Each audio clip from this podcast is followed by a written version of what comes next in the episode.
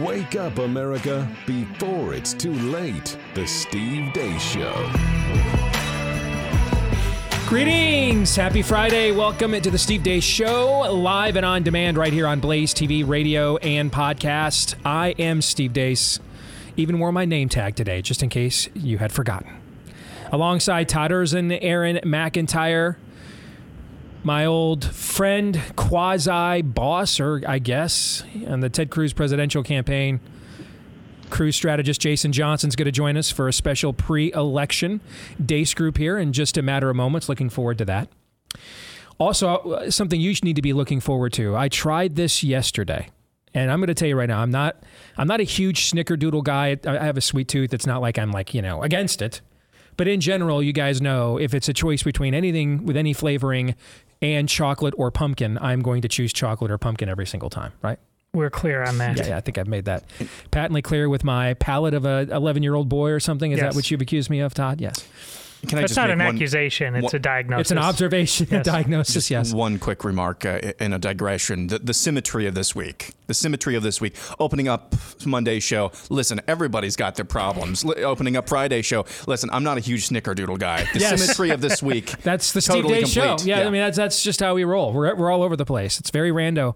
The brand new snickerdoodle puff Built Bar. Now, let's deal with this.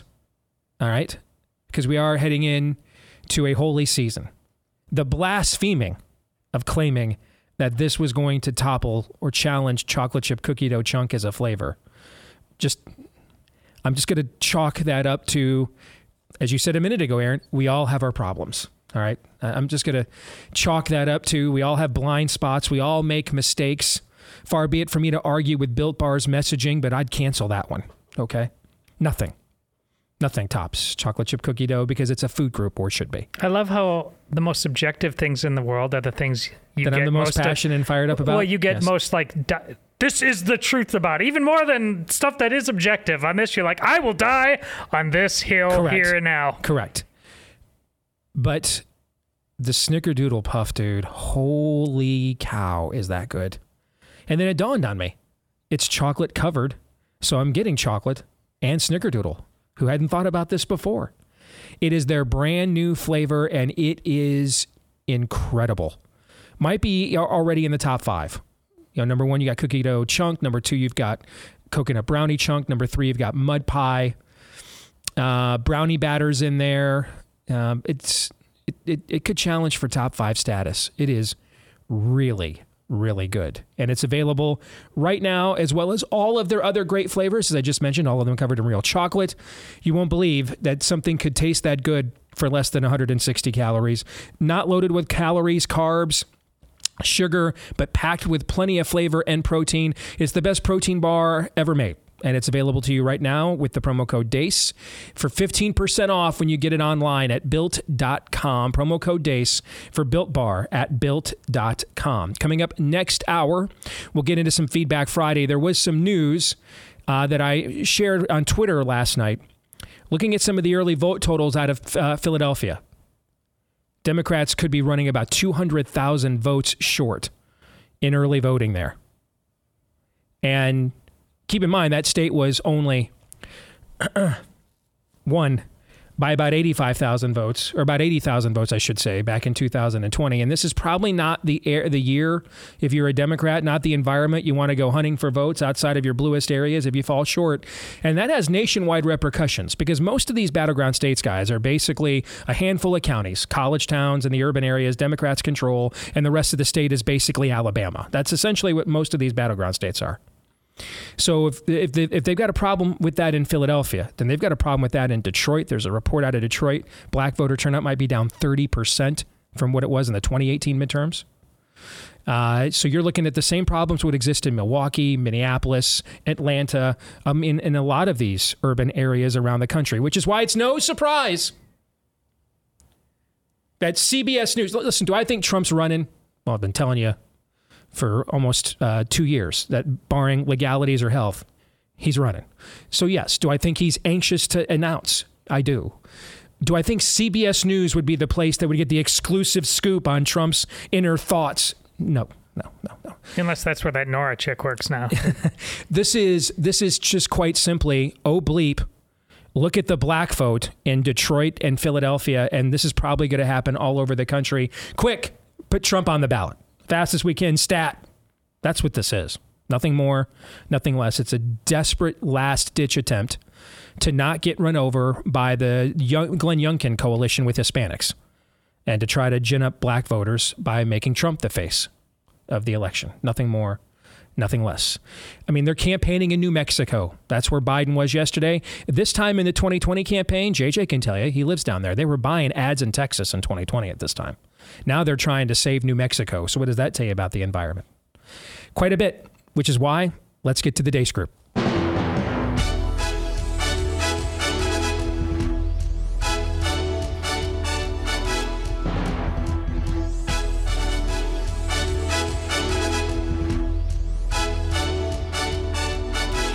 Your weekly look at the week that was begins, as it always does, with Issue 1, Bleep Lord Nefarious Says.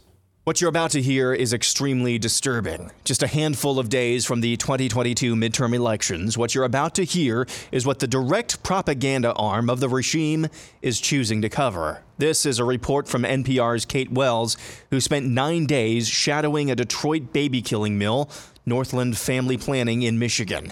Again, this is what the propaganda arm of the regime is focusing on just days away from the election. This patient is not one of the patients you heard before. She's asked that we not use her name. She's from Michigan. She already has one kid. She's having her abortion at about 11 weeks. Nearly all abortions in Michigan are before 13 weeks. And like many patients at Northland, she said I could record her procedure. We're going to hear some of that now. Okay, so I am just going to get you set up on the table, and we're going to do that sedation medicine. Okay. I'm going to pull this out under your legs. Most patients are partially awake during the procedures. They get IV medication for pain and anxiety. The lights are dimmed. There's soothing music. It actually feels a lot like a childbirth. The medical gown, your bare legs in stirrups, and a person next to you saying, you can do this. Please, and just keep breathing. That's Brandy.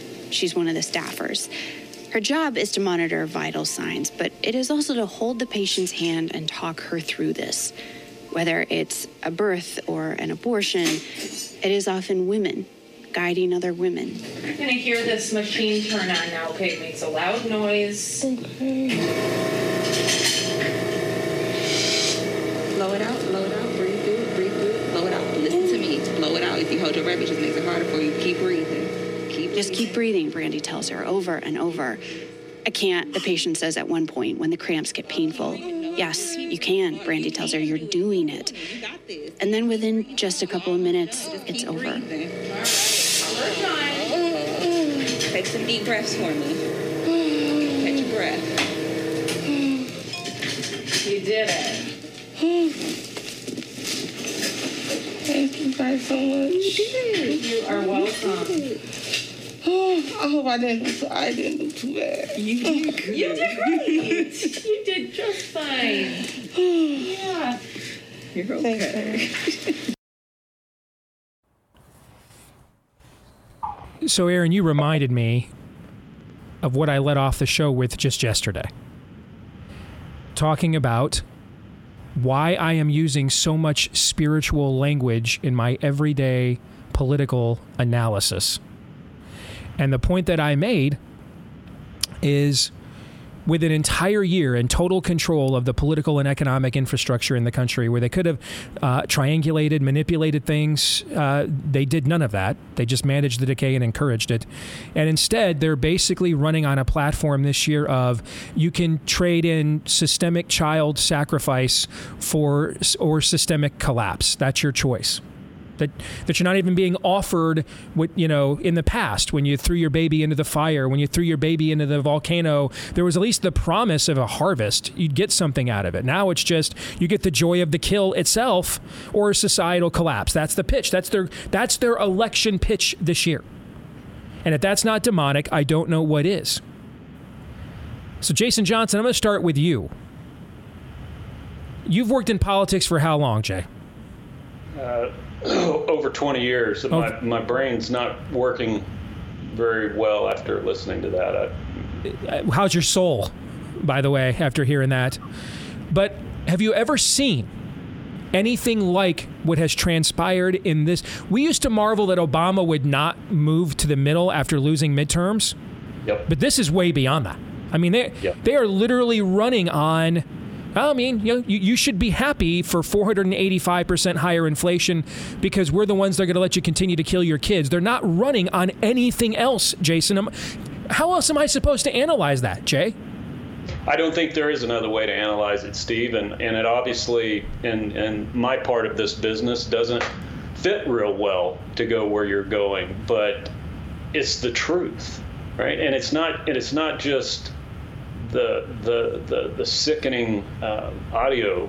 I mean, it really was rough to listen to that we just heard. But it also extends to, you know, the issues, the drag queen shows, and, you know, everything that's gone on in our schools. And I, just like you made the point, we used to complain about Obama, you know, and his inflexibility, you know, as we saw it then. I mean, even look at the school issues and what's happened in this last year, and just the righteous indignation that school board members, who are supposedly the closest you can be in local politics, just telling parents, shut the hell up and go away. They're our kids.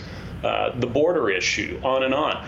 I've just anecdotally, I have struggled more this election cycle, frankly, the last 2 years, to answer questions when I'm asked by people who aren't in politics but know that I am. Jason, why are they doing this? You know, it comes up with the border all the time. It can't just be that they want to change the makeup of the electorate. Why are they doing this? And it's a hard question to answer. It really is. I mean, it does feel like a spiritual battle, without question. Todd, here's what's going on here. I've told you before about Elie Wiesel's night and how chapter after chapter the Jews were escapees from the concentration camps coming back and trying to tell them, and they just couldn't believe that this was real. And then they were increasingly moved out of their homes, moved to group living in the same kind of neighborhood again. But it's sooner or later, it's going to stop. And these rumors of the concentration camps, again, they, even amongst the soldiers, you hear the stories of the soldiers who finally liberated them. And it's still like, when they saw it with their own eyes, it was like, again, unbelief. These people are saying, hey, here's our concentration camp. Do you like it? Yeah. I hadn't listened to that before. And hearing them talking, it's when they turned on the machine. Sounds like a lawnmower going up. They are showing you the inside of the concentration camp, and they're proud of it. Even the Nazis did not do that, people. So you have to ask yourself, why do they want you to know about this? And what do they have prepared for you? Let me go back, if you don't mind, Aaron. Jay, I want to go back to you for a second again, because you work in the trenches of politics. I mean, you have for decades. You work with data, you know, people from all over various sides of the aisle, things of that nature. How many years was this is a difficult choice, it's a private choice? In 5 minutes, we just went ahead and said we didn't even do the boy in the striped pajama. We just bypassed that and said, hey, look at our Calvacada whimsy here. What do you think? Do you like the show? Here's the pay-per-view. How do you explain that, Jason? It is inexplicable. It truly is. You know, we talk a lot about, you know, particularly at the federal level, elected officials who live inside bubbles, right? This is so far beyond that. It's so far beyond it that it is very difficult to explain. Other than, Steve, if you set the spiritual battle aside, if you subscribe to the economic theories that these cats subscribe to, et Malthusian cetera, ethics, basically, is that what you're talking about? Yeah. Yeah. Yeah. Yeah. I mean, it's they're in a tough spot. They're in a very tough spot. But just as was said, I mean, there are certain things you would think you want to keep behind closed doors and hide. But the promotion is, it's I'm sorry, I don't have anything deeper, man. That really hit me hard. I had not heard that. Well, I think it's important for our audience to hear it from a guy who has worked the technocratic side of this business for a long time. Because as Todd says, I can get a little worked up and passionate about things. And I think it's good for the audience to hear, maybe I'm not overreacting here and I'm just observing actual behavior. Aaron, you get the final word. The worst part of that for me is kind of how I set it up. And not only the tweet that you referenced earlier, Steve, you sent that almost about the same time that this aired yesterday morning on NPR, which is interesting. We'll just put it that way. But the worst part of this is how I set this up. We're 4 days away from the midterm elections. And this isn't just the pretend unofficial propaganda arm of mainstream media. This is NPR. This is taxpayer-funded media. So this is the official propaganda arm of the regime. And they decided to do unplanned. Just a different spin on it. They're going to take you inside and say, hey, look how beautiful this is, as they fire up the vacuum. Holy cow. 3 years ago, that movie got rated R for showing this. Yes. Now it's on NPR. Yep. That was 3 years ago. You just freaking blew my mind, dude, when you said that. Seriously, you just blew my mind. I can add one more thing to that. I mean, it just hit me. NPR, just as you said, the official mouthpiece, the official PR machine that we have the honor, paying for, against the backdrop of how many crimes, property crimes, threats that have been committed against crisis pregnancy centers all across the country, and that they also shove in everyone's faces to say, we're not going to do anything about it. Well, you're both hinting at the fact that this is the ultimate gaslight within it themselves. Within the video itself, they say it's just like a birth. It's the exact opposite of a birth. That's why they're doing this. Preach. Reality is immaterial to them. They are trying to destroy it. I apologize for interrupting you, Aaron. You blew my mind. Finish your point. That's it. Okay.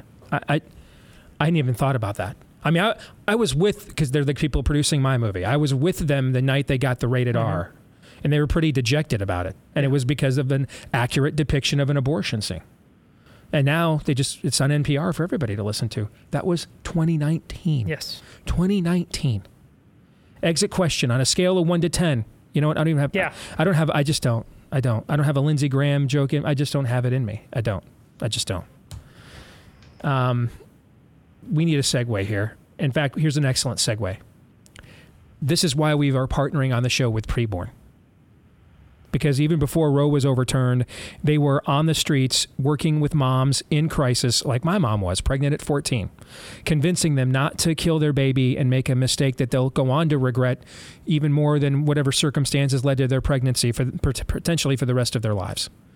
And they have saved hundreds of thousands of women and their children from the plague of abortion.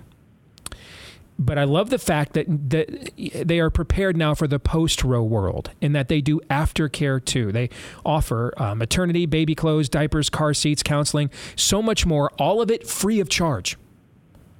So they love them both. So they're ready for the post-Roe world, where we're really now have one of the greatest ministry opportunities in the church that we've had in modern times. And that's what they have been doing, and they are prepared to do it Preborn. But to make those things free, they need donations from people like us. If you'd like to make one, dial pound 250 and say the keyword baby today.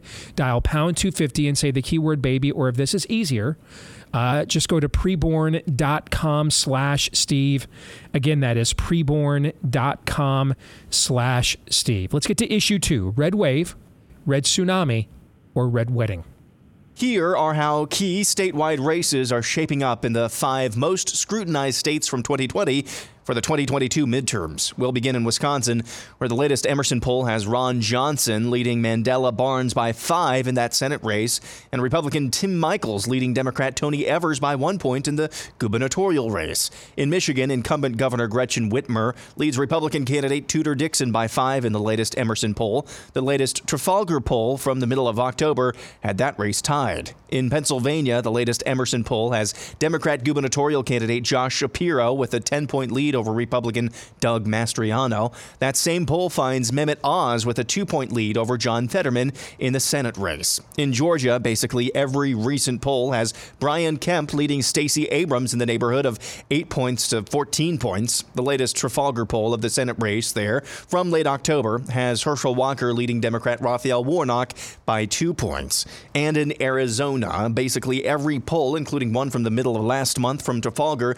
has Carrie Lake leading Katie Hobbs by between 1 to 3 points. On the Senate side, conversely, every poll has Democrat Mark Kelly leading Republican Blake Masters by between 1 to 3 points as well, including that same Trafalgar poll from last month, which showed a 1-point advantage for Kelly. All right, JJ, we'll go back to you here for the first question. As you look at the trend line of Tuesday's midterms, do you think you see a red wave, which is a typical midterm election for the party out of power? Their base is more fired up. White suburban swing voters swing back the other direction. We've seen that play out numerous times. We saw it just play out in 2018. That's pretty traditional. What I think, and forecasted a few weeks ago, a red tsunami, which is a breakthrough, devastating rebuke of a party in power with outlier constituencies joining together, like, say, Hispanics, for example, or a red wedding, where they have also so successfully depressed their own base that we could actually be looking at some form of a realignment of the electorate, like Lee Zeldin wins in New York, for example. Washington State, Patty Murray loses out there, as an example. Which of those three trend lines do you think we are seeing, Jason, and why? So I think we are definitely seeing a trend of a, quote, tsunami, but I have a caveat on that, Steve. I think that when we think, well, let me ask you this question. When you predicted a tsunami, remind me what number you attached to that in the U.S. House for Republicans. I thought, well, basically, I took the 94 election, which was, I believe, 54 seats. Yeah. And they picked up 14 of those already, and then just added 40 to get to 54. That's essentially what I predicted. And my idea of a tsunami was basically it's Glenn Youngkin's coalition of a year ago with suburbanites coming back home to the GOP and joining with all the rural voters that Trump brought into the party. And then you add in about another 10 points of Hispanics. Youngkin only got 32% of Hispanics in Virginia last year. And so that's where I forecasted a tsunami, is if those events were to occur at the same time. Sure. And I think those... with the possible exception of the Hispanic vote nationally, I think there's no doubt that that's going to contribute regionally in certain pockets around the country. But my caveat is simply that, a tsunami may not necessarily have the same margins that we have seen in years past, like in 94. Mm-hmm. In other words, because of redistricting, because of the just red hot partisan division that we're experiencing, there are fewer persuadables out there. And it to the extent that you are, inflation is driving you to the polls, but you can understand why at this point, you just reflected on the change since 2019 on a rated R for a movie versus what we just heard. You can understand people checking out. All of that to say, I think we're going to have a tsunami, but I wouldn't be surprised if Republicans in the House end up around 230 seats. And there, a lot of people would say, that's not a tsunami. Same on the Senate side, I'm thinking we're going to end up at about 53 seats. But that requires us to win a couple of tough seats that I would categorize as a tsunami. But do we get to that point of winning Washington and New York? I'm just not sure, Steve. I'm really not. And on the wedding, I hope that it's a wedding, but my view of that's a little different. We got to wait until after the honeymoon, which is to say we take the House, we take the Senate. What in the hell do we do with it? Mm-hmm. What in the hell do we do with it? Mm. If these suburban voters come home to us, if we increase our share with the Hispanic electorate, and then Republicans do the same crap they've done the last half a dozen times we've had control, well, then it'll just swing right back. See, I think I'm glad you brought up that point, because Do you guys mind if I ask him about this? No. Because these are all things we've talked a million times about. Let's ask a pro about them. I have made the analogy with Hispanics loosely to what happened. You first saw the migration of black voters to the Democratic Party under Truman. That's what led to his upset of Thomas Dewey, is he integrated the armed forces. They weren't polling black people back then. He got nearly 40% of that vote, and that put him over the top nationwide. And then, of course, that was culminated with Kennedy's call to MLK and then LBJ in 1964 and that route of Goldwater. But then he consummated that relationship. He delivered for them. They got the Voting Rights Act. They got the Civil Rights Act, right? Okay. I think Hispanics right now, particularly in our generation and younger, the Gen X Hispanics aren't the ones waving Mexican flags when we play Mexico in the World Cup. They don't care about that crap. They don't believe they're Mexicans. They're Americans. They're open for business, and you're seeing this in your state on the border right now. They're willing. They're shopping. And they're gonna say yes to an engagement ring next Tuesday. All right. Yep. The consummation of that relationship, though, has to come from, just as LBJ delivered for blacks with real policy, Republicans have to consummate that relationship, I believe, Jason, by delivering with real policy. We're not going to be the world's leading fentanyl importer to poison your kids anymore. We're going to punish criminals. We're not going to increase inflation by 480% since Trump's last month in office. Like, they've got to deliver on that stuff. If they do, then I think you're looking at a generational change of Hispanic voters, similar to what we saw with black voters a little more than a half a century ago. If they don't, then I agree with you. I think everything's back up for grabs again in the next cycle. What is your take on that? Agree with that completely. You know, there was a very recent national survey of Hispanic voters by Pew, and 80% of Hispanic voters said that the economy is, quote, very important, followed by 75% that not crime, that, quote, violent crime is very important to them, right? And the economic, you talked about Hispanics, Gen X. I mean, I would go beyond that, right? This is generally speaking, a culture of people who work hard and want to get ahead and want to pursue the American dream. And it's been kicked right in its butt by the radical Democrats. And they see that.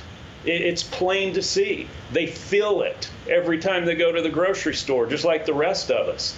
And the proof will be in the pudding. Go forward after they gavel down in the new Congress. But Republicans have to deliver. If they do, I'm with you.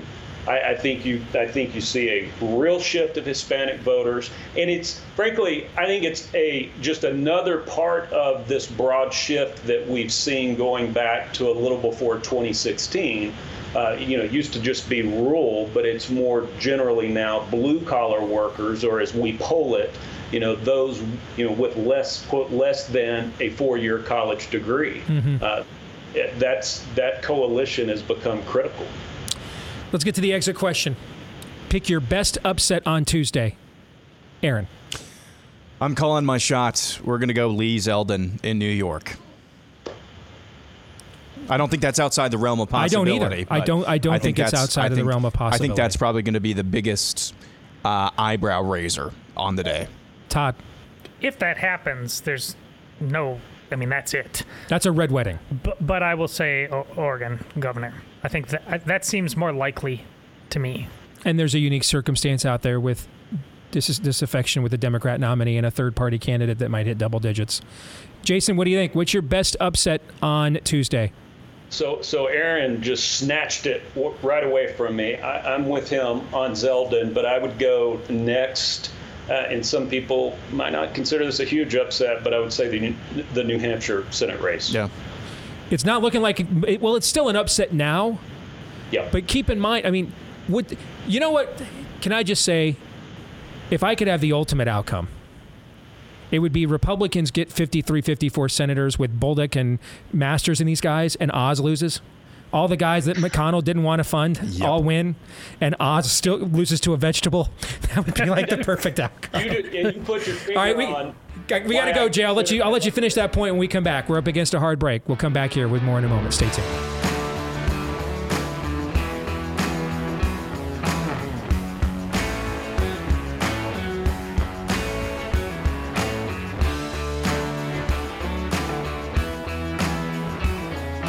Well, these are certainly some unprecedented times. Ding. Yes. We were just talking about an odd jobs report where total payrolls in America are way higher than was being estimated, yet the unemployment rate actually went up, and the amount of people working in the workforce did not demonstrably increase. How do you explain that? Well, one way to explain it is more people feel the need to take a second or third job. And that's how the total amount of people in the workforce would not go up. That's how the unemployment rate would not go down, but the amount of payrolls would actually increase because you're a second payroll in your household.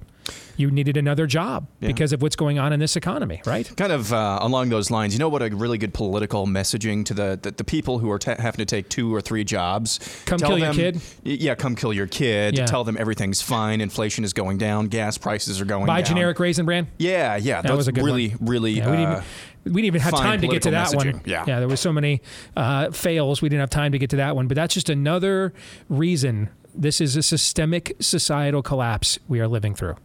But there could also be an opportunity for some good deals. But make sure you've got the right person to help you shepherd through these unprecedented times. If you're getting in the real estate market, make sure you get one of our trusted agents at realestateagentsitrust.com. These are agents who have all been vetted and their track record of full-time success verified. Otherwise, we don't list them. That's why we've got a waiting list of thousands of agents nationwide waiting to get included.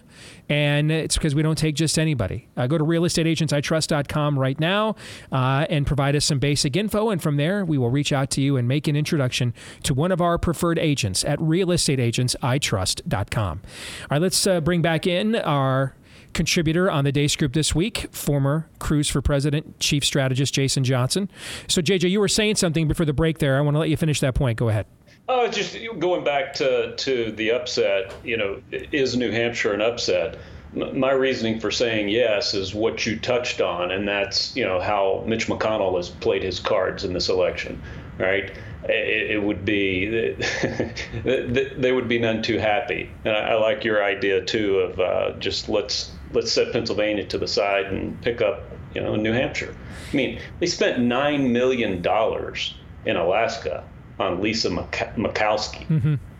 and $0 on Mike. Who's running against another Republican. Right. I don't think we have not had a chance to touch on that a lot on our show, but they went to ranked choice voting there like California at Alaska to try to save Lisa Murkowski.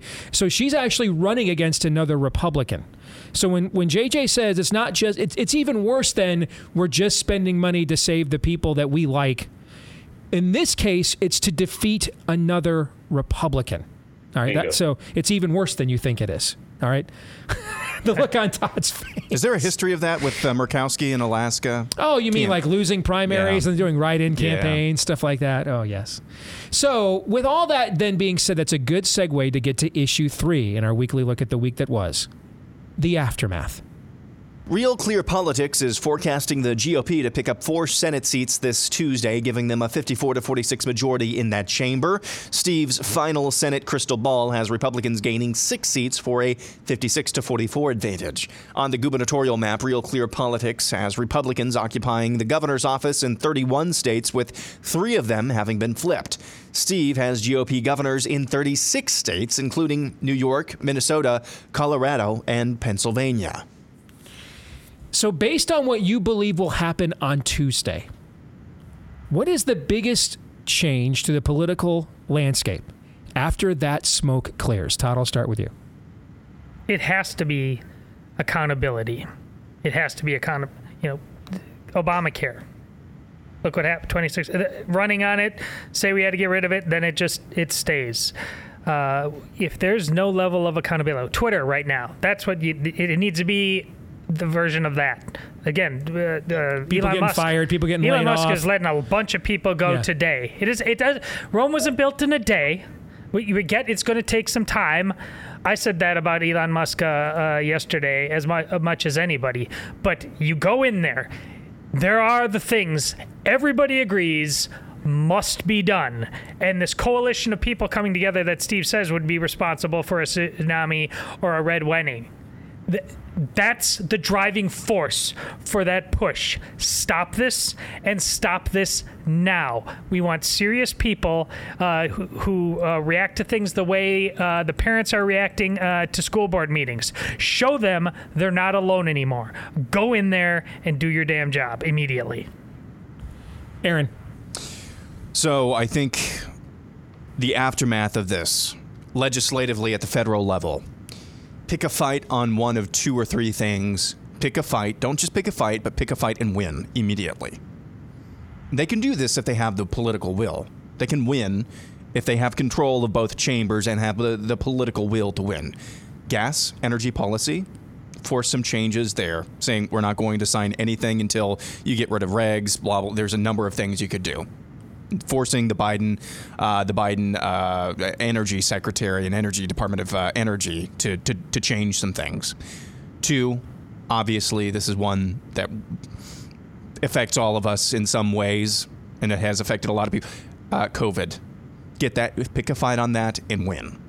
Whether it's getting rid of remaining of jab mandates or, like Todd said, holding people accountable. Governor-wise.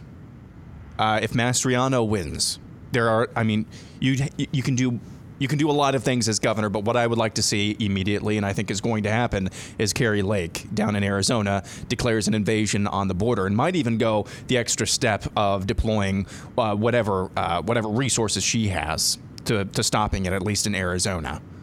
Those are the things that I want to see immediately. Jason. Was this what we want to see or what we think is going to happen? Either way. Okay. Well, let me say this. I think we're going to learn a lot right after the election by what the Republicans do on the continuing resolution. All right. I think we're going to learn a lot. Do they finally take a stand on the National Defense Authorization Act and say hell no to it so long as there's anything to do with the jab still included? Mm-hmm. Right. We're going to learn how much this new Republican majority is willing to fight between next Tuesday and Christmas, right? Yep. So there's that. Beyond that, I agree with everything that Aaron just laid out. I would add impeach Mayorkas, right? Look, impeachment outside of impeachment of the president, it's a weird thing. I think just like with everything you guys, which, by the way, I want to just say, the role, Steve, that you and others have played in exposing the whole COVID charade and everything with the jabs, man, it's been incredible, right? But just like with everything to do with COVID, it's so drastic, it's so dramatic, it's so unjust. There has to be, in dramatic fashion, justice. Mm-hmm. Examples must be made. I think it's the same with the border. And the easiest or the most just way to do that is to impeach Mayorkas, who, without question, on at least one occasion, to our good friend Chip Roy, lied under oath to Congress, right?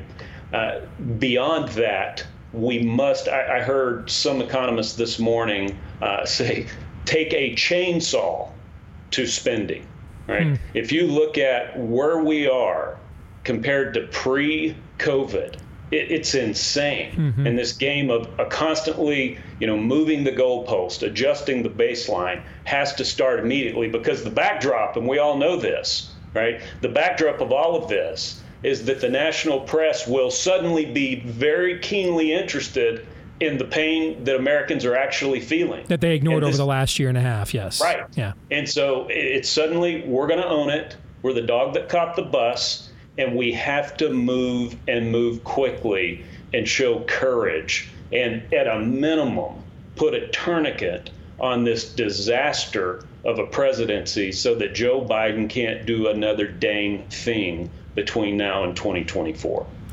Let me lay out a hypothetical situation, Jason, and get your quick take on it, because we're going to run short on time. That I think we could see a two-tiered response to this election. There could be what you see with the Republican Party run by McCarthy and McConnell in Washington, and then a Republican Party with governors like Carrie Lake and Ron DeSantis and a few others around the country. For example, if I'm Ron DeSantis, I have every political incentive whatsoever and the political capital. Why don't I just have my own attorney general and my own surgeon general, have my own Florida tribunal on COVID? After all, the governors were the ones that were asked to impose these restrictions. The governors were the delivery mechanism for all of these wicked policies, for even the poisonous jab itself. I've got my Surgeon General is one of the original frontline doctors. A lot of what has now been confirmed in the archives about the Kennedy assassination actually came out of a local DA's investigation in New Orleans. Okay? Why not just use the power of your own state and its bureaucracy? Why not have your own COVID hearings? Screw it. Pretend Washington doesn't exist. Just do them yourself. Amen. With your own AG, your own Surgeon General, subpoena. You've got subpoena power. You've got the legislature to hold hearings. Hold your own. Do you see what I'm saying? Why not just Absolutely. Do that? Amen. Hallelujah. Ron DeSantis in Florida taking the lead on justice on COVID, and Kerry Lake in Arizona taking the lead on shutting down the border. Exactly. Yeah. Absolutely. Yeah. Love it. Let's get to the exit question. The all-time record, for as long as we've been keeping this stat, which only goes back to about 1980, the all-time GOP record for Hispanic vote turnout by Republicans was 44% in George W. Bush's 2004 re-election, which was the last time a Republican won the popular vote for president. Will Republicans nationwide go over or under that in next week's midterm elections? Aaron? Under. Under. Not by much, but under. Okay. Over. You think they go over? Jason, what do you think? Under. How far under do you think they go? I think mid-30s to high 30s will be excellent. And I say that, I mentioned it earlier, just the regional nature. Mm-hmm. I mean, the concentration of the Hispanic population in certain urban centers just makes it difficult at a national level for us to bust that 44% number. Okay. I say, just to add to that, I say under. It's like the Coastal Carolina Appalachian State game last night. I took the over at 64, and they scored 63 points. I think it's going to be like 43, okay, something like that. Really close. But let's get to our kicker question. If you were advising Ron DeSantis and Donald Trump, which one would you counsel to announce for 2024 first, and why? Quickly, Todd. Trump, and it's not even close. DeSantis can come in as a hero. If Trump screws up, there's no reason for him to get out front of this. You wait and see. Okay. Aaron? I would say Trump as well, and I would advise him to say, hey, you like playing golf and playing the role of kingmaker and going on your rallies more than you do, especially at your age, the title of President of the United States. Just enjoy it. Flex your muscles whenever you want to, but don't do this again. Jay? Without question, Trump. Get out, go. In many ways, look, this, I don't know if you guys saw this story where the DOJ leaked, right, that they are considering a special counsel, quote, if Trump runs in 24. Mm-hmm. The guy has no choice. He's got to get out of the starting blocks. Plus, he bought that new Rolls-Royce engine for Trump Force One, so he might as well fire it up. All right, let's get to predictions. Aaron? I think when we come back here next Thursday, we're going to be doing the Deace Group on Thursday. We will see something between a red tsunami and a red wedding. So I think Republicans will end up with a minimum of 54 seats, a maximum of 57 maybe.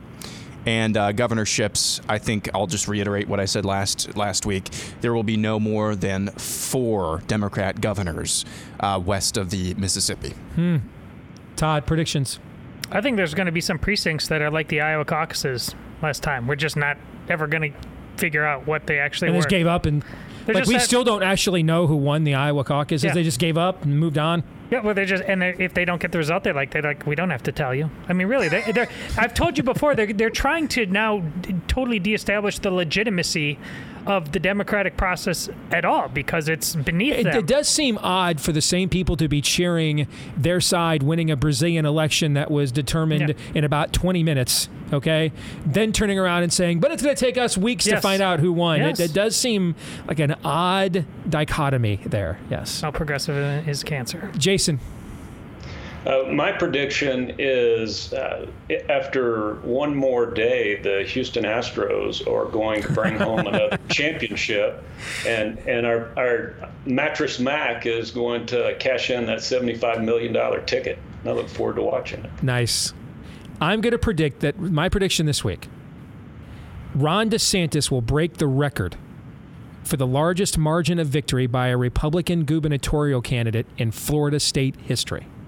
The current record is Jeb Bush's 13-point win in 2002.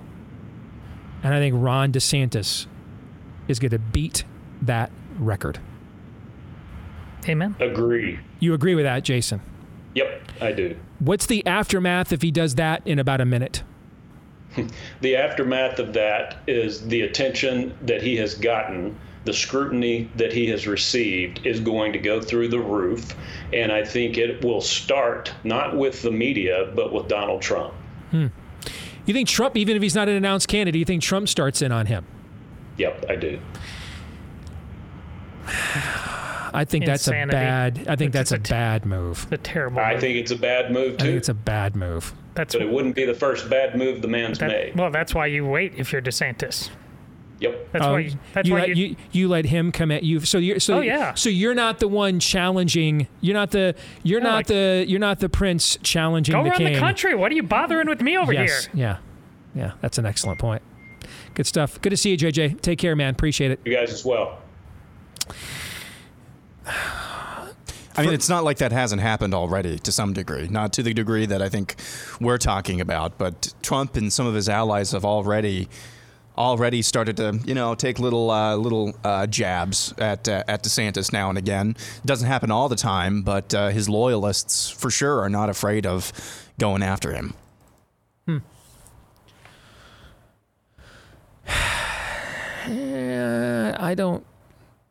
To me, he could actually lock DeSantis completely out by basically putting his thumb on the scale and saying, I'm the one that can now deliver results as a result of this last election. I'm the one with the power to throw, because he does throw the power to throw my weight around, and we have new leaders, or our leaders actually capitalize on these gains.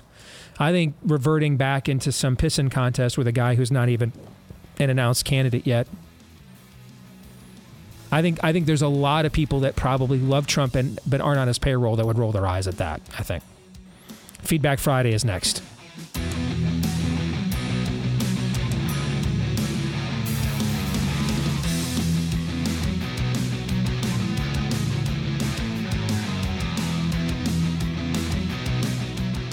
All right, back here with Hour 2, live and on demand on Blaze TV, radio, and podcast. Steve Deace here with Todders and Aaron McIntyre and all of you. Let us know what you think about what we think via the stevedeace.com inbox. Steve at stevedeace.com is the email address. That's DEACE. Like us on Facebook, MeWe, Parler, and Gab. Follow me at Steve Deace Show on Twitter, Getter, also Instagram and TikTok. Look for clips of the show for free at rumble.com/Steve Deace Show that are also free of any censorship. And then you can also find us over on Truth Social at Real Steve Deace there. If you're a podcast listener, thank you so much. Please, if you've yet to do so, leave us a 5-star review, hit subscribe or follow. Thank you to all of you that have done those things for us already. Feedback Friday coming your way, brought to you by our friends over at Eden Pure. BOGO is back for 1 week only for the Eden Pure Thunderstorm Air Purifier. You've been hearing me talk about it, and now you've wondered, hey, is this really as good as a lot of the people that have emailed Steve and he shared those notes? Does that product really work as well as they claim? Well, now is your best time to find out with a BOGO. When you buy one Thunderstorm Purifier, you get one for free. No matter how many you buy, you get an additional one at equal amount for free. So you buy two, you get two free. Buy three, you get three free, right?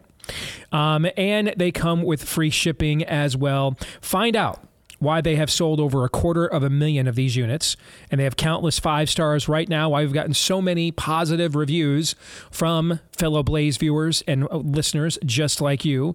When you go to EdenPureDeals.com right now, EdenPureDeals.com right now, and use the discount code STEVEBOGO for buy one, get one free. Steve Bogo is the code. Steve Bogo is the code at EdenPureDeals.com. Should we get to some Feedback Friday? Yes. You guys ready to go? Let's do it. Let's begin. All right. We've got some armchair election handicappers in the audience that are sending us some of their predictions. Should we throw those out there and see what you guys think? I got a couple of them. You must be intrigued by them. I don't think you'd be wasting time if you weren't. Steve in Iowa, not me. Different Steve. Steve in Iowa says, Tuesday upset. Grassley loses in Iowa. No. I'm not voting for him still, but no. Yeah, that's I understand from the outside. Well, he is from Iowa. Mm-hmm. And he thinks that. See, I think somebody else living outside of Iowa could possibly think that, but I just don't see it happening. This is where we get into ticket splitting. All right. I mean, Kim Reynolds is going to. Yes. Whatever the margin you think DeSantis is going to hit, hers is, I think, I don't even know the name of her Democratic challenger. And I know. Okay, I don't know her name, and I know who Ron DeSantis is going up against, and I know who Carrie Lake is going up against. I don't know the name of the Democrat nominee for governor in our state. I don't know her name. Deirdre. Okay. DeGier. Yeah. I mean, I could see that like 60-40. I mean, I could see that be like a Grassley level of what Grassley used to pull in this state, you know, try to get to 60%. I could see that be 60-40 on Tuesday. Yes. Here's why that matters. If it is. Yeah. Right. He's not losing. Okay.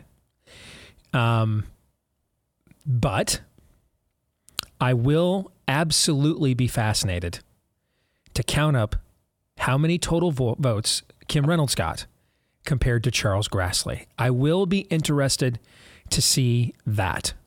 Like, could there be a 10% difference maybe? Like if she wins, let's say she wins 58-42. Do you think Grassley wins 55-45? Okay. You see what I'm saying? Do you know what Grassley normally wins by? Well, his goal in every cycle is to try to get to 60%. He's made that known many times to many people I know and people I know that have worked with and for him. That's like in straight up, this is a true story. In 2004, the Bush campaign called Grassley, the Iowa Bush campaign called Grassley down the stretch and said, hey, we got a real chance to flip the state and to win it. And it hasn't gone red since 1984 in a presidential. And so, but we're really low on money. You're going to coast to victory. Could you help us out? And would, be more aggressive. And Grassley was kind of like, well, if I do that, I might not hit my 60%. Straight up. I know that's true. Straight up. I know it's true. Because I know the person that was one of the people that was running Bush's Iowa campaign who had that direct conversation with Grassley and his people. That's how I know about it. This is why, for those of you, you may find this curious.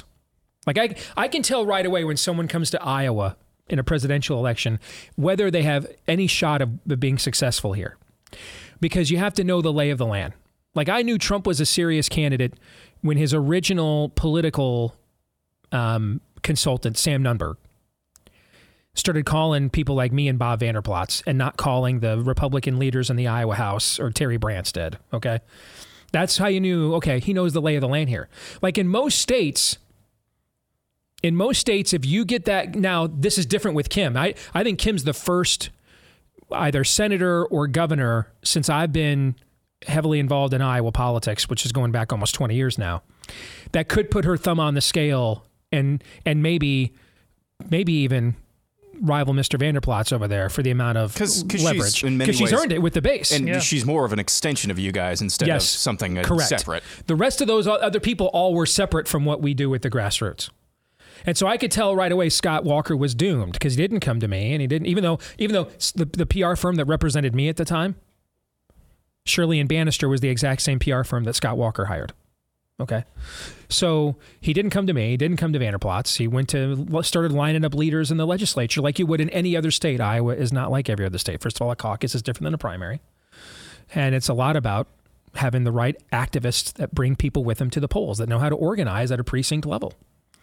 And so do you know who the players are that can help you amass that organization?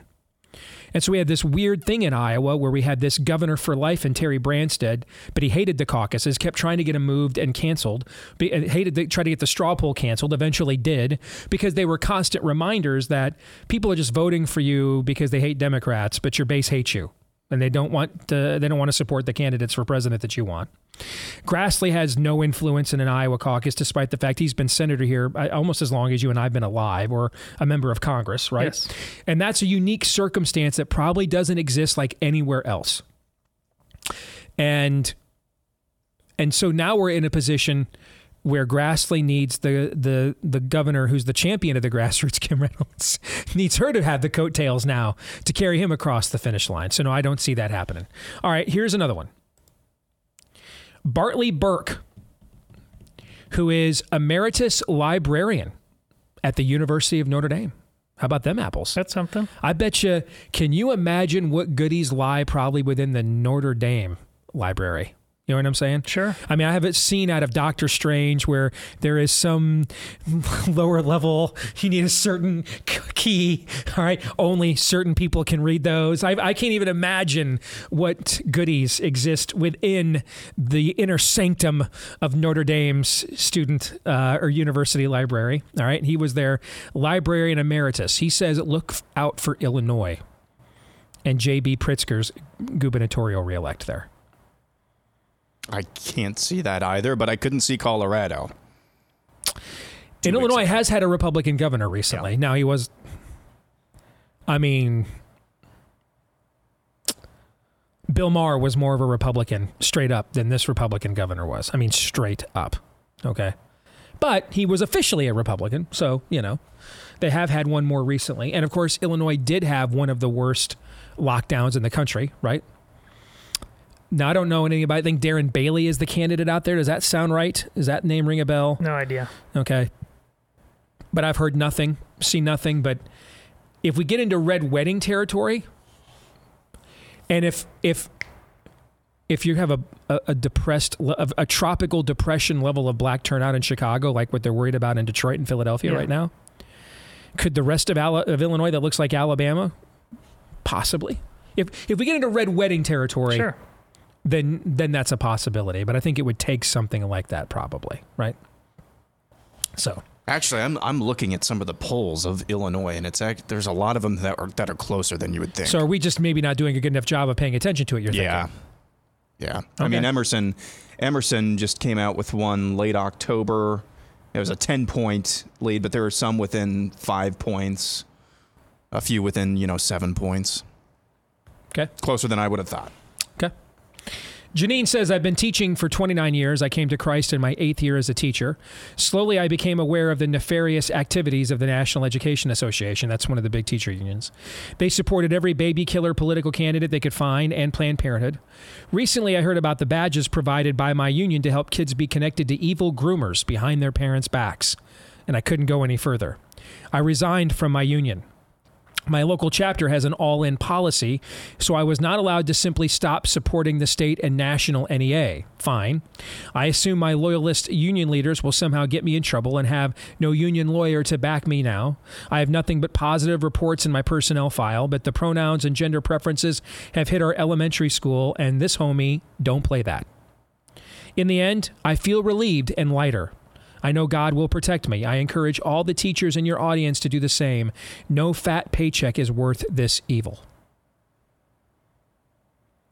Let's say, first of all, Janine, props to you for your courage of conviction. Yes. On the other hand, though, if what Janine is proposing seems just unattainable to you, she's been doing this for 29 years. Mm-hmm. It took 29 years for her to finally reach a breaking point of, I just can't. I mean, what have I been doing? I can't do this anymore. So no, while Janine's conviction is is laudable, and we just did that, right? Mm-hmm. It's also not unachievable. It took Jeanine 29 years for her conviction to outweigh her fears and everything else that goes along with, you know, risking something like that. What if, you know what, let me do the math on this real quick. How many, I'm going to type this in, so forgive me as I look this up, guys. How many members does NEA have? The National Teachers Association. Hey, Todd. 3 million. Never mind. We're going to. I was going to do a dad joke. Yeah. Okay. Yeah. NEA has 3 million. Let's say 10% of them. It's probably more than that. Okay. But let's just say 10% of them are people of real biblical conviction on some level, have some knowledge, love, reverential fear of the only true living God. Just 10% of those mm-hmm. teachers. It's probably more than that, probably a lot more than that, I would guess. But let's just say it's just 10%. That's 300,000. Right? If my math is right. Sure. Isn't that 10% of 3 million? What would the system do if 300,000 teachers just said, yeah, we're not doing Malthusian ethics anymore, but thanks. Yeah. We're just not doing that anymore. Appreciate it, though. Here's looking out. Yeah, I'm not calling anybody by any damn pronoun. These kids will be lucky if I remember their damn names. See what I'm saying? Yes. What if 300,000 teachers did that? They're going to fire them all? Right. Maybe they'd try. Where's the next batch of teachers coming from? See, this is all a game of leverage, and it always has been. It's always been a game of leverage. Life is a game of leverage. This is what we are not a nation of laws, and we never have been. We're a nation of political will, and we always will be. That's what that means. Will is a manifestation of leverage, or leverage a manifestation of will. You will have the level of evil and tyranny you will tolerate and comply with. You will have it. The idea that the evil and tyranny would just say, you know what, I think we pushed you too far today. We'll ease up. No. Instead, what they'll do is have taxpayer-funded broadcasting run radio broadcasts of murders, of child murders, as their closing get out the vote message. They'll do that instead. This has always been a question of will. Nothing more, nothing less.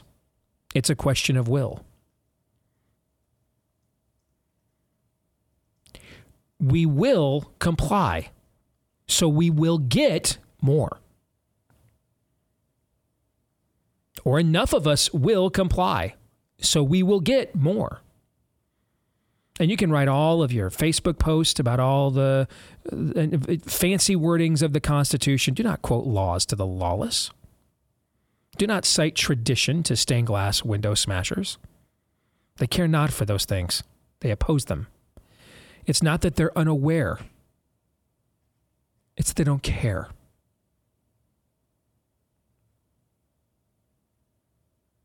Laws don't enforce themselves. Traditions don't sustain themselves.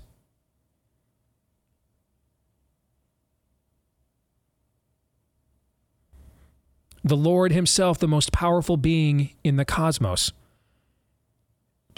realized he still needed to choose people to be the vessels of his will. Whether they were called prophets or apostles or bishops.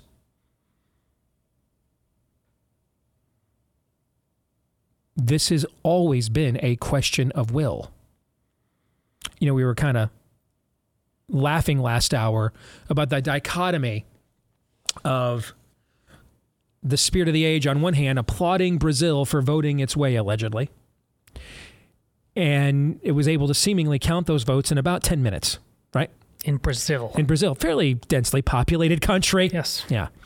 And then turns right around and says, but it may take, weeks for us to count the votes here in the most modern country of them all, right?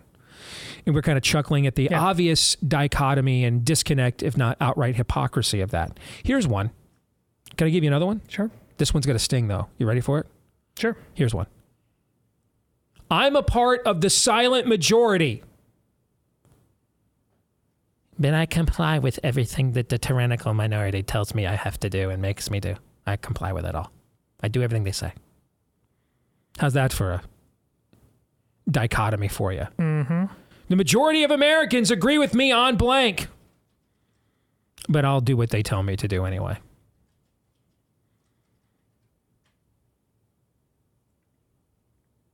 At least the other side, when it acts in blatant hypocrisy, it does so to its own advantage. All right. We act in blatant hypocrisy to our disadvantage. We crow on and on and on about polls and election wins and silent majorities year after year, cycle after cycle, but then just turn right around and go right along with everything that we claim the silent majority agrees with us upon is wrong. History is won by those who show up, period. History is won by those who show up.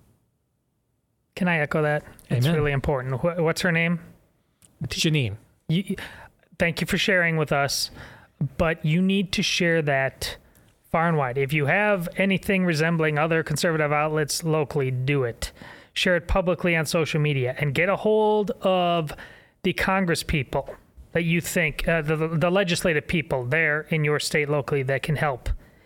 Because I knew this beforehand, but I've seen it with my own eyes. If Kim Reynolds and the legislators here in Iowa were definitely ready and prepared to be stubborn about Save Girl Sports in Iowa. But you could just tell how grateful they were when my daughter stepped up, because the left had one person that they rolled out over and over again that they were fully prepared to use. And they knew how instantly that person, that student, was neutered by my daughter's story. And then my daughter's story drew girls from across the metro, girls that are now some of their closest friends, and the one who belonged to a school that's Steve's and my children now go to, and they're close friends with, because they were people, they're real and of substance. And some of the lasting pictures after that vote happened were the smiling girls. They stepped up. They showed courage, and they were at the governor. And the left spammed those pictures out and just said, oh, look at the smug look on those faces. Those terrible people. High school girls. They knew. They did that because they just knew what a weapon of truth that they were. It got outside of the normal political shenanigans. And the courage that, like I said, admittedly was already there, turned into some of the finest oratory that I think anybody has ever uttered in the history of the Iowa legislature, standing up for the rights of these girls. You could be that person too. And you won't know until you do it, but other teachers may be drawn to your courage. It's one thing to come to us and share with us, and maybe we can do it by setting it up to other teachers, but you need to do that. If you're serious about this, it can't just stop here. You need to show the courage of going fully to war on this. When I check my election analysis and ask myself, as I do on everything constantly, am I wrong here? Am I seeing something wrong? Am I projecting what I want to see? Blah, blah, blah. And I do that in every situation and circumstance. The one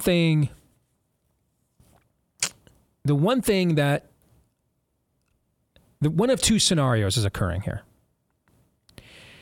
One, what I am seeing happening, the Youngkin coalition of formerly Republican suburbanites come home, join with newly Republican MAGA rurals, and now we add in an unprecedented layer of Hispanic support. Or it's just a lot of the same people that have voted Republican mostly off and on most of their lives are doing so right now in anger, concern, and frustration with record turnout because of what is currently happening with the country. And it is a replay of the silent majority shows up on Election Day to save America and then goes back home and remains silent. You see what I'm trying to say? Yeah. And so it's the worst case scenario in some respects where we just think we fall for the, we can just vote ourselves out of this again. We were never going to be able to vote ourselves out of this. We were always going to have to confront this ourselves. And I think about that again because I got the latest poll from Trafalgar in my inbox this morning. Let me dig that out. Here it is. Poll. This is from Trafalgar. 2/3 of independents afraid to say who they will vote for. Yeah. Yeah, did you see this? No, but this... 2/3 of independents afraid to say who they will vote for. Wasn't it earlier this week? This is what I talked... This golden mean notion. They know that something's wrong and something's got to be done. Mm-hmm. But then if the something's got to be done... By somebody else, of course. Somebody else, yeah. But not quite that extreme. See, this...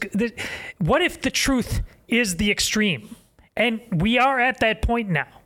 We are dealing with forces of good and evil. Something must be done in a way that if it would have been done a long time ago, we wouldn't be here. But none of you wanted to do it because of the very thing you're talking about, Steve. That we've anesthetized ourselves to simply understanding. And we go to the movie. This is my point about Braveheart. Sons of Scotland, everybody walks out of there. Wasn't that the best? Well, but when it comes down to it... But I can't even tell a pollster I've never heard before who I'm going to vote for. Yes. When the President of the United States has a 38% approval rating. Yeah. I just... I know. Call me crazy, but I kind of feel if you're not even willing to tell someone who you're going to vote for, that... you maybe can't be counted on to confront anybody face-to-face. Absolutely. I'm kind of thinking maybe. Thoughts? Is that too harsh? No. Yeah. That's the stuff that keeps me up at night. They're running. If you weren't tuned into the last hour, and I mean literally when Aaron said this, it just freaking blew my mind when he made the Unplanned reference. That movie got rated R with no nudity or swear words. Mm-hmm. Because it depicted an actual abortion and showed it to people. And that was 2019. And they didn't want people to see that. They hoped by rating it R, you wouldn't take your teenage daughters to see it. You'd avoid it. They didn't want people to see that. Now they're just running them on NPR. And we took letters about that movie at the time. Remember from Christians? I have a policy of not seeing rated R movies. But Dr. Jeff Myers was on yesterday talking about we keep confusing the gospel with being nice. Yeah. That's heretical. I won't tell you who it was because they're good people and they do a lot of great Christian philanthropy. But one of the biggest Christian philanthropic families in the country tried to pressure the Unplanned filmmakers into taking the telemed abortion scene out or toning it down. I don't know. Because it was too graphic. It was too graphic. Satan, get behind me. Honest to God. And now they're just running live abortions, man. Just running them on tape. Instant replay. Get the highlights. Listen to the suction on NPR as we just played for you. I mean, I just don't know what to say. This is going to be the first time. This will be the first time in human. We have seen cultures go down for cowardice. We've seen cultures, and this is kind of a form of it, but I mean an unwillingness to fight like on any level. We've seen cultures go down for decadence. We have all those very signs of late empire, you know, or as Dave Reboy calls it, the late republic nonsense. This will be the first time an empire has ever gone down for just being nicer than its own enemies were. That's just never happened before. That's just never happened in all of human history. We just niced ourselves out of a civilization. We owned 300 million guns, had the majority, the silent majority the entire time. We just, you know, we just put such a value on being considered nice that we just couldn't handle what it would take to actually do something about the fact that a guy's dropping his hairy sack on my kid's face at the library down the street. Every single time we see optimistic forecasts about anything, behind that is this conversation we just had for me. It looms over me like a shadow. Because ultimately, Steve, you've said it, the people are the problem. If those are the people, we can't move forward. Not in any sustained, transformative way. Red wedding or not. Maybe I just have an advantage that I didn't grow up in a good home. And on a given basis, man, I didn't know if Dad was taking us to Cedar Point, Disney World, or beating the crap out of us. And so I just got used to not needing a lot of approval for people. So maybe I'm just abnormal. I don't know what it's like. You guys know what I struggle with. You know what you've seen. You guys see me behind the scenes. You ever seen me struggle with what if I just don't get people's approval? No. Well, I just don't, I can't resonate with that. Neither can I. And so I know I have struggles. Like there's probably a lot of you that you've mastered the art of bouncing your eyes and not noticing the hot chick in the yoga pants at the gym. And so you don't know why I'm struggling to do the same. So we all have our crosses to bear. Mine though, one of mine is not, what if they won't like me? What if they reject me? What if I can't, and that's probably why I got this gig. That's why where the Lord put me here, because I don't care. I just can't tell you how little I care. But it's especially, I've seen it too many times with my own eyes. It's not just general. I mean, I get why people have a different, I know you do too, why people have a different affect than you. Mm-hmm. I mean, you and I are on the edge of not giving a rip on no matter what, but these people are faced with 11th hour really bad stuff happening right around them in their own school districts, and they still feel that way. Right. I mean, you're going to see a lot of people vote against what's going on in the schools, but a lot of these same people didn't show up to stand with you at those school board meetings all those years, did they? No. See, that's where you wonder. Oh, some of those people, they agree with what I agree, but they were still glad I was gone because I think I make them feel bad about themselves. That's the one thing that I wonder. Yeah. Yeah. It doesn't change the result I think we're going to see on Tuesday, but it does make me wonder about what the aftermath of that result will be and the conversations we'll be having in the weeks and months thereafter, right? Especially if the Trump show starts back up right away, you know, I don't know, then I just got the show. I don't have to do anything. I don't have to show, just sit by, wait, you know, for Trump to win this thing and take president January in 2025, never go to a school board meeting, never attend anything going on at my job or anything of that nature, you know, Trump's got this. Just kind of go back to our old idolatries, basically. Oh, yes. We're going to make that very hard for you to do on this show. Amen. We'll come back with more in a moment.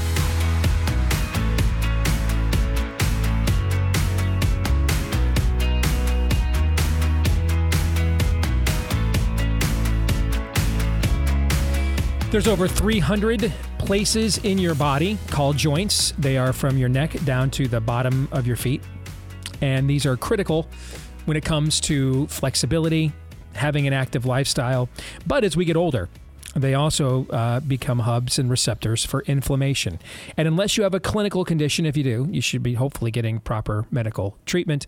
But chances are, if it's not clinical, they are the reason for the chronic pain in your body that is manifesting itself as lingering achiness, soreness, stiffness, etc. That's why I want to recommend the all-natural anti-inflammatory that I use on a daily basis. Our friends over at Omega XL, they have developed this over several decades of clinical research. It's a fantastic product. I use it daily. I take it with me everywhere I go. I can't give it a better endorsement than that. If you want to try it today, they offer you buy one, get one free. Buy a bottle, get a second bottle for free today. When you go to omegaxl.com/Steve. Again, go to omegaxl.com/Steve or call them at 800-844-4888. That's 800-844-4888. All right, let's get back to some Feedback Friday. This is from Jeremiah Navarre. He writes, I went to public school growing up and I've had a philosophical crisis recently after listening to a lecture series on the first few hundred years of American history from a Christian perspective. I realized then that probably most of what I was taught was either just a straight up lie or has been severely tainted by a secular humanist worldview. Anyhow, I preface that to ask, what does it mean for the government to shut down? How does that come to pass? What ramifications does it have on citizens? Should I care? So I want to say the last time we had a government shutdown, wasn't it something like, because so many of these things are determined to be emergency and not shut downable, like 30, 40% of the actual government or something actually shut down, I want to say, or yes, something like that. When we had the sequester fight in the Obama years, which was just about slowing the rate of growth of spending, I believe that was like 17% or something. That was, you know, and that was going to lead to an apocalypse, as I recall at the time, yeah, right? And then it's also clearly so optical. I mean, they put police tape around, like, the Washington Monument, which... That's right. That's what happened in the Obama years. Yeah. That's right. I had forgotten about that. You can really close that down. They just want you to see that. Yeah. So the way what happens in a government shutdown is, and hopefully, although I wouldn't hold my breath, hopefully you'll get a class on this soon after this election. But again, I wouldn't hold my breath. The Constitution says that all appropriations begin in the House. All right. And so that's the House of Representatives. And appropriations means the marking of the people's money for the funding of the government and its initiatives. The president proposes a budget. Now, even when he had 60 plus Democratic senators, Obama could never get a budget passed, not once in his presidency. And so what happens if you can't pass a budget, one of two things occurs: that the government actually either goes into shutdown, or a temporary measure, which is called a continuing resolution, or a CR. Sometimes you'll hear it referred to like as a CR, as such, in the media.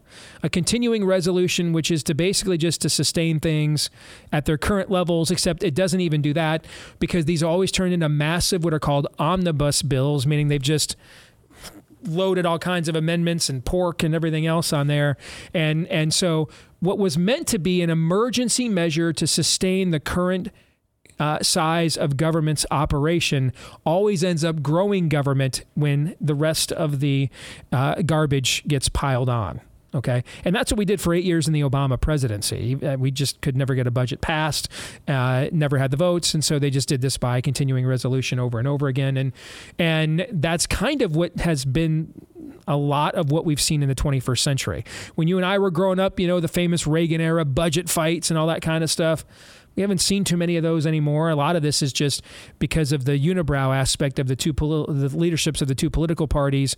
It's they pretend to fight one another, and then they just do a continuing resolution, and everybody gets their pet projects, and we all just move on until the next orchestrated fight. But the way that our founders intended for this system to work is that the People's House, the legislative branch, which is the most directly accountable and responsive to the people, and the House, which is the most directly accountable within that accountability branch, because those guys only get reelected every 2 years, so they're constantly under threat. That's why appropriations were put there, so that you'd have the most opportunity to hold people accountable for the spending of your money. And they fully intended that process to be political. They fully intended that process to be, hey, should the government become an illegal enterprise, like our current one? Should it get involved in gangster government, corporatism, unjust wars, things of that nature, that the House would then just say, well, we're not funding that anymore. That's a check and a balance. That's the way it was intended to work. That's what my buddy Chip Roy is going to try to make happen after this election with the lame duck session. I wish him well with that. Yeah, well, that's because he's not talking to a population that thinks the same way about debt anymore. I mean, Correct. Back then we had debtors' prisons. Correct. One of the primary reasons we moved from the Articles of Confederation to the Constitution is, how do we pay our debts? Yes. This was fundamentally a moral issue. Now debt is like, well, yeah, whatever. Yeah, isn't that it back on the bumper, man? Yeah, we're just going to roll this over with another continuing resolution and print more money. Exactly. But do you think I sufficiently answered his question there? Well, yeah, but now what's his... So, and then what they'll try to do when they think that that there might be enough votes for a hardline shutdown, what they'll do is, like, we had one in Iowa several years ago. We had one in Iowa because Iowa law, and a lot of states have this, Iowa law requires that the budget that's passed by the legislature and signed by the governor every year has to balance. right? And several states have this. And so when we came out of the 2010 midterms, and we still have a that was before. That was so that was actually under. Actually, it happened under Branstad in the 90s. Republicans got control of the government in the 90s. After 94, the Republican governor Terry Branstad didn't want to cut spending back, and so what governments will typically do when they don't want to have to cut spending is they'll take the stuff that you really need government to do, like highway patrol in a state cops, sheriffs, all right? Mm-hmm. The first responders, they'll cut that stuff. On a federal level, what they'll do is they'll cut military benefits because they know that people have sympathy for our veterans and their families. And a lot of them are frankly very Republican or conservative. And mm-hmm. now they'll have their own, Republicans will have their own constituents. My husband is a sergeant, private first class, and we're not going to get our bennies if you guys keep the government shut down. And so that's the game. Okay. Yes. That's the game that's played. That's exactly what it is. Yeah. A game. This is why we were talking about yesterday. You start jacking with the economy, the five pillars of five properties, I guess, of currency. It's hard to put the genie back in the bottle.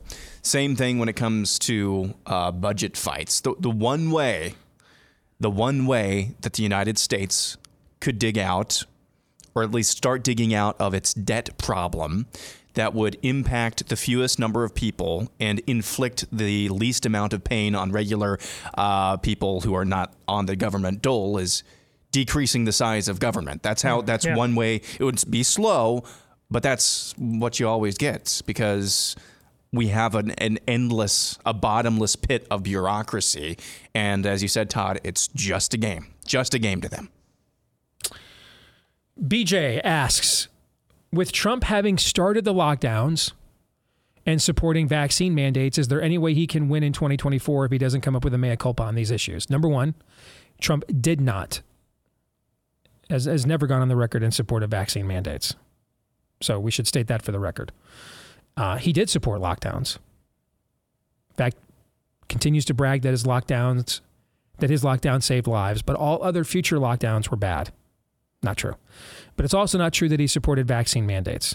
Now, going back to September of last year, the last year we spent fighting vaccine mandates in this country, was he much of an advocate for us? No. So he didn't advocate for the mandates, but he wasn't much of an advocate for us very often against them.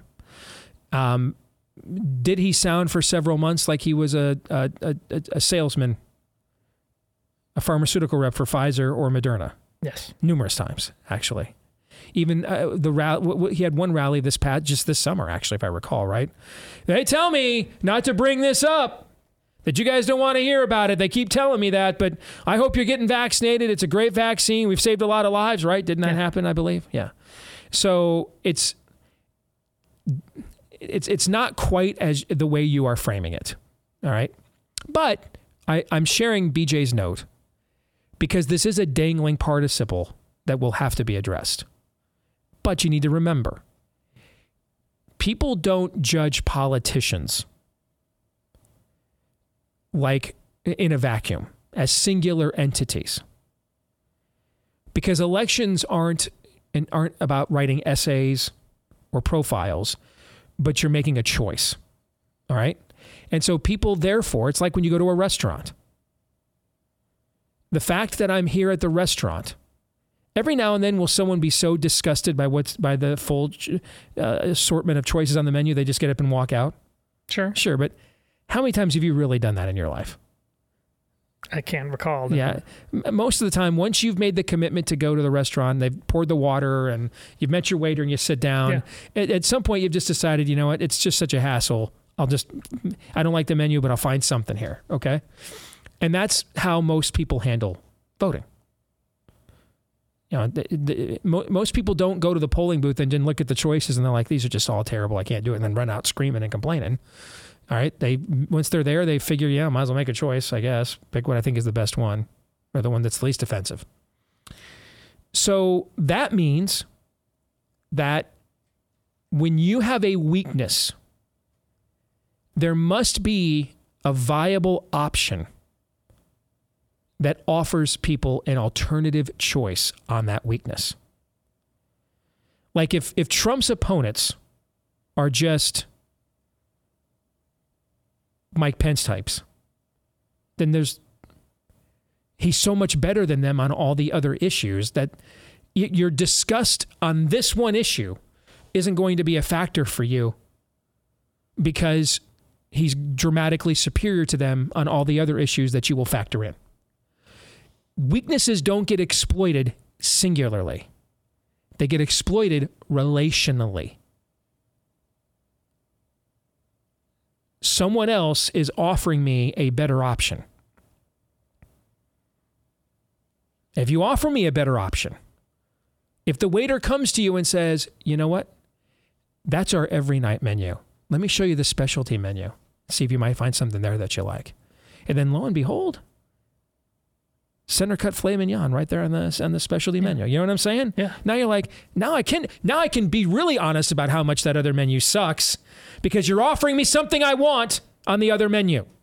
If there is no specialty menu though, you might be like, well, you know, I really don't want to order duck, but I guess here's where we are, all right? And people are so fickle, this can even happen in the same restaurant that you were just in last week, because that's what would happen with this election. It's going to be the exact same election you just had last time, and right. you chose otherwise. Right. But if you have a slightly different set of deck chairs on the Titanic, you can make a different choice. And then maybe there's not a specialty menu, but then maybe the waiter comes to you and says, you know what? What do you like the most? And you're like, well, you know, I was looking at this, you know, grilled chicken platter, but it's got a couple things on it I don't like, you know, and I didn't like the sides. And then they say to you, all right, what if we go off menu here? What sides do you like? And we're going to make them anyway. You know, what if we offered you, you know, a different choice? You're like, okay.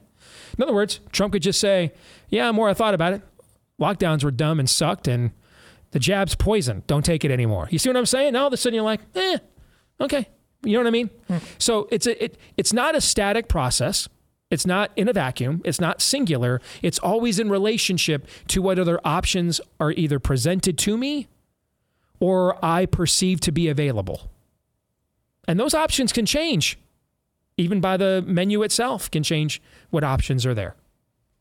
So you have to ask yourself, who will run in this Republican field who is fully equipped with the resume and credibility to attack Trump on this issue, to offer himself up or herself up as the alternative, the place where you go because of your grievance.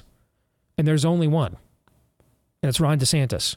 And that's why there's only one of two people that are going to be the Republican nominee, the guy that had a killer presidency going before COVID or the guy that helped save the country from COVID after Trump nearly wrecked it with COVID. See what I'm saying? Mm-hmm. One of those two guys is going to be the nominee. And we're going to watch them sort of tug of war and figure out, you know, and then you out there watching will decide which of those narratives you're the most convinced by and vote one way or the other. And one of them will be the nominee and the other one won't. And we'll move on. That's what will happen. It may not be fun. It'll be a messy process, I can promise, but it will occur. If DeSantis runs, if he doesn't, then it won't. Don't forget about rough greens. Your pet means more to you than just put some water in a dish with some food. No, it's health and happiness is a big part of being a pet owner because the pet's a big part of your family too. That's why you want to make sure you restore the vitamins, minerals, and nutrients missing from your pet's diet that were likely stripped out before it ever left the store. Same thing they do with the people food. That's why we take so many supplements these days, and now there's one for your pet. It's called Rough Greens. We give you the first 14-day Jumpstart bag for free to see if you don't see a difference in your pet in 2 weeks or less. You take up the lesser expense of the shipping, but we'll pick up the bigger tab with the free bag. When you go to roughgreens.com, RUFF, roughgreens.com. It's a great product. My dog loves it. You can call them at 833-ROUGH-DOG if that's easier for you. 833-ROUGH-DOG or go to roughgreens.com. A reminder, next week's going to be pretty quirky because I'm going to be a part of the Blaze TV election night coverage. All right, it gets going at 7:45 p.m. Eastern. You don't want to miss it. Gets going at 7:45 p.m. Eastern at blazetv.com or the Blaze TV YouTube channel. All right, so I'll be there. Jason Whitlock will be there. Ali Stuckey and more. If it'll be anything like 2020, those guys will all show up for a bit, and then Glenn and I will be there all by ourselves until 2 o'clock in the morning. All right. So blazetv.com. Did I say that out loud? I'm sorry.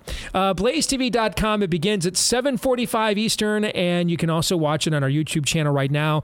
Subscribe with the promo code REDWAVE and get $30 off a Blaze TV subscription. That's a huge discount, folks. Huge. $30 off a Blaze TV subscription right now when you go to blazetv.com and use the promo code REDWAVE. That might be the biggest discount I've ever seen us offer. Yeah. $30 off an annual subscription, so that's 30%, right? At Red, when you use promo code REDWAVE at blazetv.com. All right, we're out of here for the weekend. Back at it again on Monday. Until then, John 3:17. This is Steve Deace on the Blaze Radio Network.